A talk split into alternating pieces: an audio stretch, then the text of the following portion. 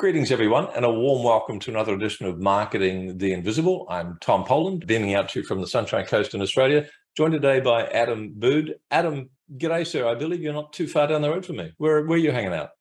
Hey, Tom. Yes, I am on the Gold Coast. So only a couple of hours away.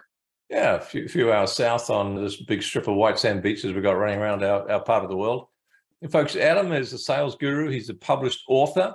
He's a course creator. He helps small to medium sized enterprises. And that's really important because a lot of people we have on the show are helping sales teams, but Adams can help you to realize untapped sales and profit opportunities within your business. So it's the untapped ones that we really want to focus on. Our title today, Adam, is How to Create Raving Fans Who Want to Buy From You.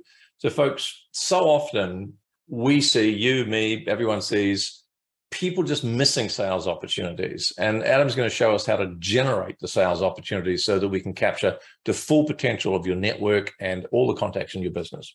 Adam, let's kick off. Our time is going to start just as soon as I find the app. Here we go. Our time starts now. Question number one, sir. Who is your ideal client? Ideal client is SMEs, minimum two years in business, making a profit, turning over at least 350,000 up to 10 mil but more importantly, that are in growth phase and wanting to scale their businesses up, that are still owner driven, and the business owner is still the one that's making the decisions. Very clear. Thanks for that. And what would you say, uh, six and a half minutes left, what would you say is the problem that you solve? How do you define that? Look, the biggest problem that I find is that most small business owners do not understand how to increase the value of their business. And the reason for that is because they are losing so much money in mm. expenses and they're also not able to capitalize on on their profits and their sales. They focus purely on next sale, next sale, next sale, but they don't focus on how do we make more profit. And at the end of the day, it's the profit that keeps us in business, not the sales. Right. So looking looking at their systems, their processes, their procedures, their pricing, uh, and obviously their their skilled staff, we can quickly determine exactly whether or not they're uh, they're on the right track. How would someone know? This is question three, five and a half minutes left. What, in other words, what would you say are some of the typical symptoms that your ideal clients are experiencing before they find your service? The look, the biggest symptoms are always we need more sales, we need more time, and we need more profit. They're the biggest issues that I find. So they come to me because that's what they're looking to achieve. So that's quite a, a holistic approach then. More, more, more sales, more time, profit. So that presumably they're going to have a feeling that there are sales slipping between the cracks, that they are yep. probably scrambling time wise, and that yep. it doesn't matter how fast or how big they grow, they still don't seem to have a lot of money in the bank account at the end of the month. So no. Yeah, and, and what that comes down to, yeah, I was going to say what that comes down to is they know that they're missing sales opportunities. So their conversion rates are not good. They may not know their numbers, so they're not actually measuring and tracking. They may not even know what their GP is on the bottom line after their expenses properly from each of that. They have a very low client retention they have very little referral business and they they feel like they're wasting so much money on marketing. Right. And so this this goes a lot way further than sort of the enthusiastic confident salesperson you know twisting arms etc this is a very holistic look at the numbers as well as the sales skills.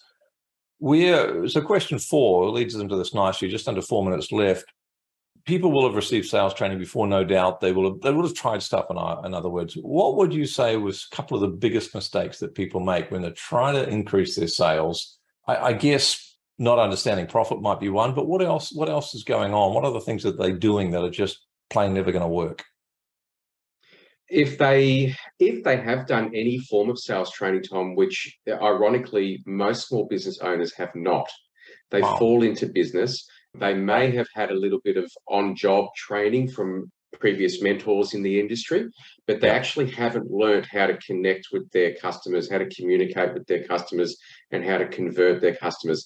The, the biggest challenge that I see with the business owners, Tom, is that they're focused on transaction and KPI, and it's all about selling, as opposed to understanding their buyers, their buyers' needs, their buyers' wants, and most importantly, where those buyers are in their buying journey.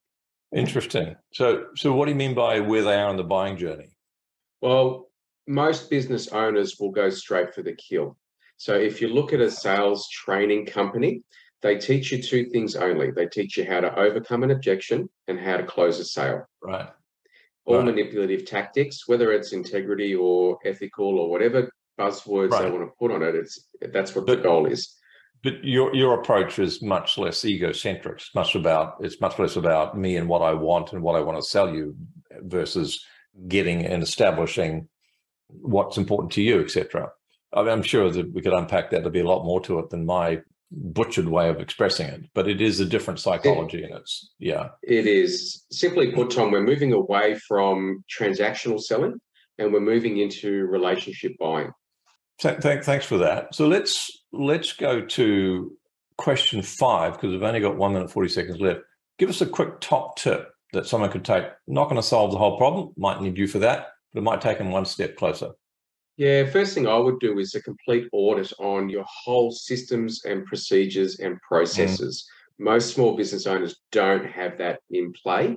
So do a complete audit of that. Look at how you're getting your leads. Look at the systems that you have in nurturing through the funnels. Look at how they're being communicated with by your staff and look for any pitfalls that are coming up that you know could be potentially costing you sales. Thank you for that. Question six might help them even more with that. It's a valuable free resource. Just for the sake of time, folks, I'm going to give you that link. It's www.13, the number one three, pointsalechecklist.com. Real quick, what will they find there, Adam? They'll find in that checklist everything that I believe can help you improve your sales overnight. Perfect.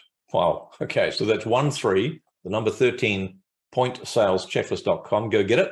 Question seven, sir, 30 seconds left. What's the one question I should have asked you but didn't? How do I get my customers to want to buy from me instead of me having to sell to them? And the answer in less than 15 seconds? Authenticity. Adam, Full thanks stop. for that. You're going to find out a lot more, folks. 13, 13pointsalechecklist.com. Any final words, Adam? Appreciate you having me on your show. All right. Thanks for wrapping up. Cheers. See ya. Thanks for checking out our Marketing the Invisible podcast. If you like what we're doing here, please head over to iTunes to subscribe, rate us, and leave us a review. It's very much appreciated. And if you want to generate five fresh leads in just five hours, then check out www.fivehourchallenge.com.